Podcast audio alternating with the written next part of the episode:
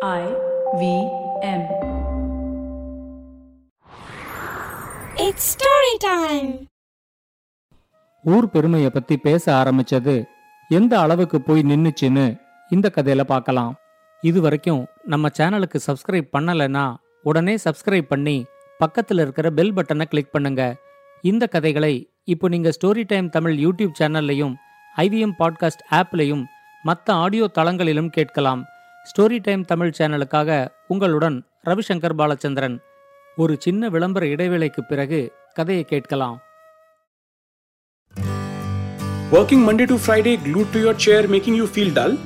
Worry not. Get your 5 minute weekly dose of travel around the world with postcards from nowhere.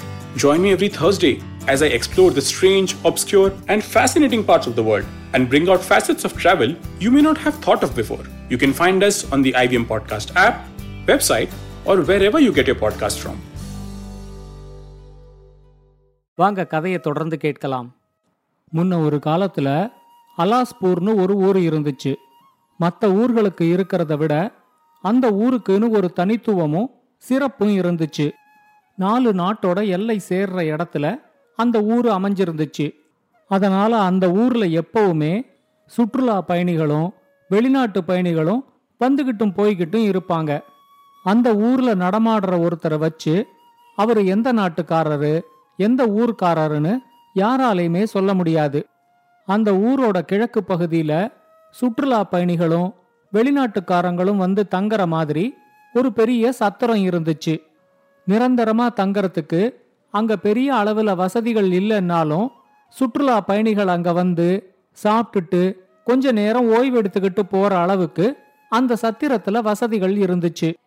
ஒரு நாள் அந்த சத்திரத்துல சுற்றுலா பயணிகளோட கூட்டம் நிரம்பி இருந்துச்சு. சாப்பிட்டுட்டு ஓய்வெடுத்துட்டு எல்லாரும் கிளம்புற நேரம் வந்தப்போ திடீர்னு பெரிய மழை பிடிச்சுக்குச்சு. அதனால அங்க இருந்த சுற்றுலா பயணிகள் எல்லாரும் சத்திரத்தை விட்டு வெளியே போகாம சத்திரத்தோட வாசல்லையே மழை விடுறதுக்காக காத்துக்கிட்டு நின்னுகிட்டு இருந்தாங்க. ஆனா ரொம்ப நேரம் ஆகியும் மழை விடுற மாதிரியே தெரியல. அந்த சுற்றுலா பயணிகளோட கூட்டத்துல ஒரு வயசான பெரியவரும் அவரோட பேரனும் நின்னுகிட்டு இருந்தாங்க. ரொம்ப நேரம் மழை விடுறதுக்காக காத்துக்கிட்டு இருந்து காத்துக்கிட்டு இருந்து அந்த பெரியவருக்கு ரொம்ப போர் அடிச்சுது. அவர் அங்க இருந்த மற்ற சுற்றுலா பயணிகள் கிட்ட இந்த மழை இப்போதைக்கு விடுற மாதிரி தெரியல. மழை விடாம நம்மால இந்த இடத்த விட்டு போகவும் முடியாது. இங்க பல நாட்டு சுற்றுலா பயணிகள் வந்திருப்பீங்க. உங்க நாட்டுல உங்க ஊருக்குன்னு ஏதாவது ஒரு தனித்துவமும் ஒரு சிறப்பும் இருக்கும். அதை பத்தியெல்லாம் நீங்க விளக்கமா சொன்னா நாங்க எல்லாரும் கேட்டுக்கிட்டு இருப்போம். பொழுதும் போகும் அப்படின்னு சொன்னாரு. அங்க இருந்த எல்லாருக்குமே அந்த பெரியவர் சொன்னது ஒரு நல்ல யோசனையாவே தோணுச்சு. பொழுது போறது மட்டும் இல்லாம நம்ம ஊரோட பெருமை நாலு பேருக்கு தெரியற மாதிரி சொல்றதுக்கு ஒரு வாய்ப்பு கிடைச்சிருக்கு அப்படின்னு தான் எல்லாரும் நினைச்சாங்க. ஒவ்வொருத்தரா முன்னாடி வந்து அவங்கள அறிமுகப்படுத்திக்கிட்டு அவங்க எந்த நாட்டை சேர்ந்தவங்க எந்த ஊரை சேர்ந்தவங்க அப்படின்னு சொல்லிட்டு அவங்களோட ஊர் பெருமைய சொல்ல ஆரம்பிச்சாங்க. ஒருத்தர் சொன்னாரு எங்க ஊர்ல வருஷா வருஷம் ஒரு திருவிழா நடக்கும். அந்த திருவிழாவுக்கு உலகத்துல இருக்கிற பல நாடுகள்லேருந்து மக்கள் திரண்டு வந்துடுவாங்க. பத்து நாள் நடக்கிற அந்த திருவிழாவில் நடக்கிற வியாபாரத்தை மட்டுமே வச்சு எங்க ஊர்ல இருக்கிற மக்கள் ஒரு வருஷத்துக்கு தேவையான அளவுக்கு சம்பாதிச்சிடுவாங்க அப்படின்னு சொன்னாரு. அங்க கூடியிருந்த மத்த சுற்றுலா பயணிகள் அந்த திருவிழாவை பத்தி அவர்கிட்ட பல விளக்கங்களை கேட்டாங்க. அவரும் அந்த திருவிழாவில் என்ன கண்காட்சிகள் நடக்கும்? அது எப்படி பல நாட்டு மக்களை ஈர்க்குதுன்னு? அந்த திருவிழாவை பத்தி முழுமையா விளக்கி சொன்னாரு. அவரு சொல்லி முடிச்சதும் இன்னொருத்தர் எழுந்திருச்சு அவரை பத்தி அறிமுகப்படுத்திக்கிட்டு எங்க ஊருக்கு பட்டு துணிகள் நெய்யறத்துல தனித்துவமான ஒரு சிறப்பு இருக்கு. உலக அளவுல எங்க ஊர் பட்டுக்கு நல்ல தேவையும் இருக்கு. எங்க ஊர் மக்களோட வாழ்வாதாரமே பட்டு துணிகளை நெய்யறத்துல தான் இருக்கு. நானும் ஒரு பட்டு துணி வியாபாரி தான். அதனால தான் நான் நாடு நாடா போய் எங்க ஊர் பட்டு துணிகளை வித்துட்டு வரேன் அப்படின்னு சொன்னாரு. இத மாதிரி கொஞ்ச நேரத்துக்கு அந்த சுற்றுலா பயணிகள் அவங்க அவங்களோட ஊர் பெருமைய சொல்லிக்கிட்டே இருந்தாங்க. அதுல ஒருத்தரோட முறை வந்தப்போ அவரு எழுந்திருச்சு வந்து சொன்னாரு எங்க ஊர் பெருமைய பத்தி சொல்றதுன்னா இன்னைக்கெல்லாம் சொல்லிக்கிட்டே இருக்கலாம்.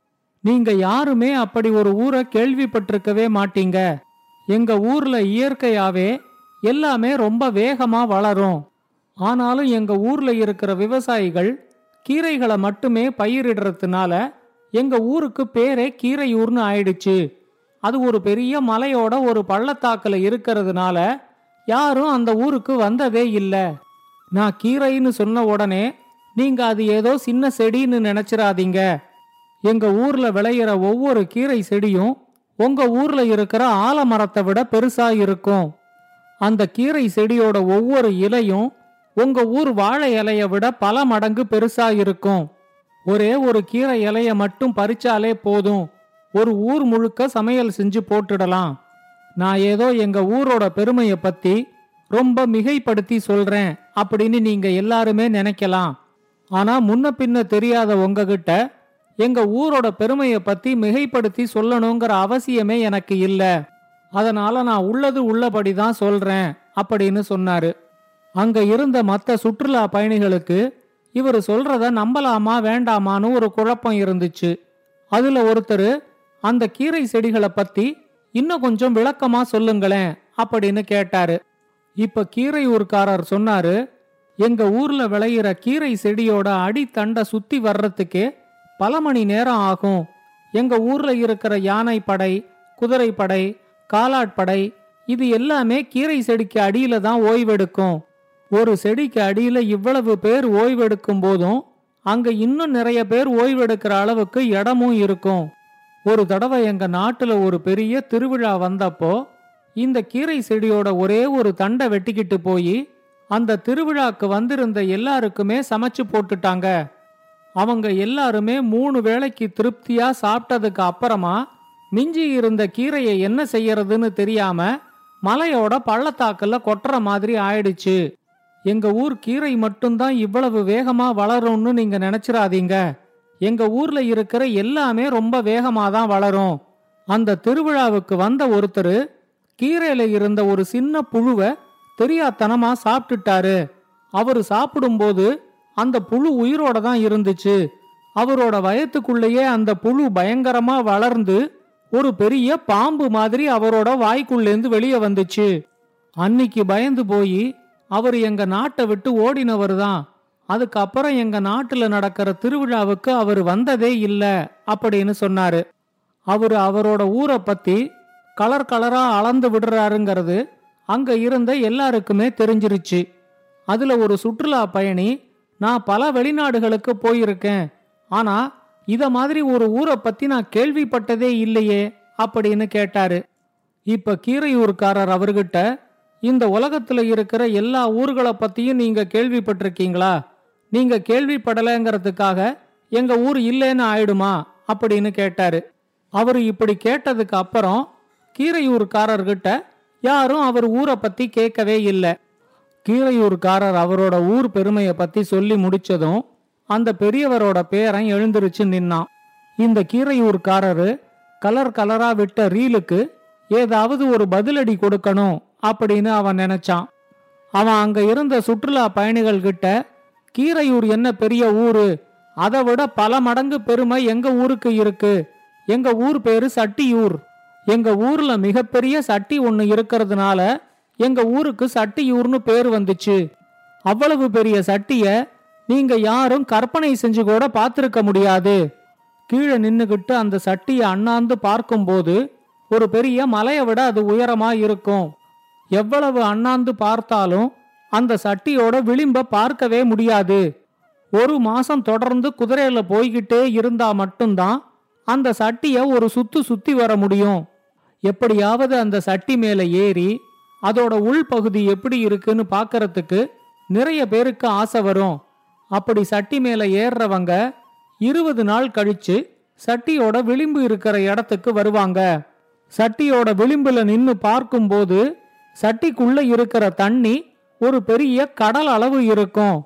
அந்த தண்ணியில பெரிய யானை குளிச்சுக்கிட்டு இருந்தாலும் அது மேலேந்து பார்க்கும்போது சின்ன எறும்பு மிதக்கிற மாதிரி தான் இருக்கும்.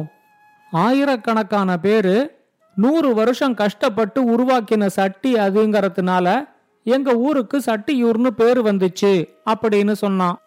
அவன் சொன்னதை கேட்ட உடனே கீரையூர்காரர் நினைச்சுக்கிட்டாரு இந்த பையன் நம்ம விட அதிகமா அளந்து விடுறானே.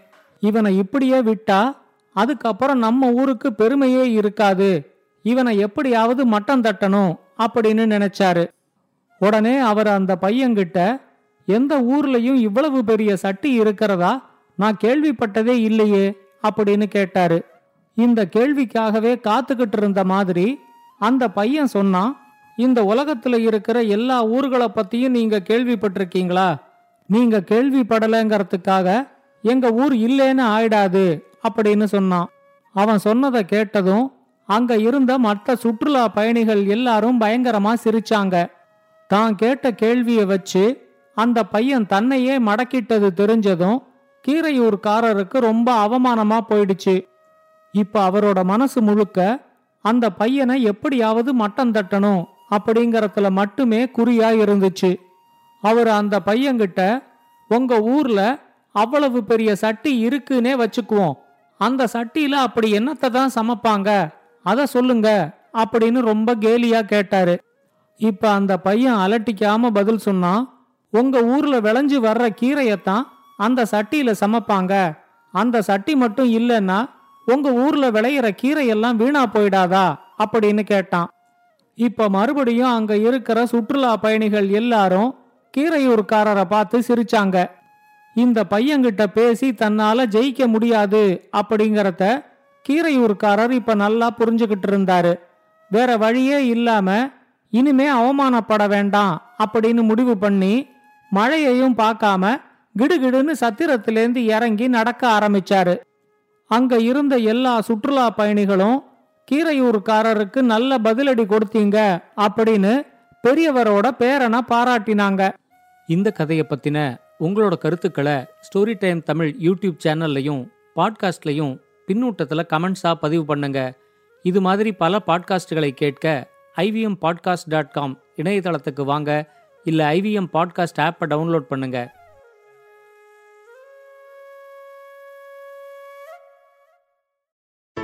Hey, everybody, it's been a great week on the IBM Podcast Network. On the Habit Coach, Ashton is in conversation with Dre Baldwin, CEO of Work on Your Game Inc. They discuss the athletic mindset and what it takes to be a great athlete. On all things policy, Arjun Gargaya speaks to Atish Padi about fantasy sport platforms and Karnataka's online gambling ban. On the Life Manifesto, Zarina decodes the concept of emotional maturity. Hmm, I wonder what emotionally mature people really do. On Nankari, Sadaf and Archit are joined by author Sudha Menon. They discuss comfort food and Sudha's upcoming book. On Say No to Drama, Chetna cuts through the drama on Instagram posts and comments. Do follow us on social media. We're IVM Podcast on Twitter, Facebook, Instagram, and LinkedIn. And remember, if you're enjoying this show or any of other shows for that matter, please do tell a friend. And finally, we'd like to thank our sponsors this week Cred, Bank of Baroda, Quarter, CoinSwitch Kuber, Slay Coffee, Intel, Kotak Mahindra Bank, and Oxfam India. Thank you so much for making this possible. What if you could relive some of the biggest and most public feuds in Indian corporate history? Peer back through the window of time to see who among HUL or Nirma stood on top. Or who was more dominant between Tata Motors and Maruti Suzuki? Tune in with me, Ambi Parmeshwaran, And me, Anupam Gupta, on Bank of Baroda presents The Last Brand Standing where we talk about two brands vying for the top position. and what their journeys were, Every Tuesday on the IBM Podcast app or website. or wherever you get your podcast from.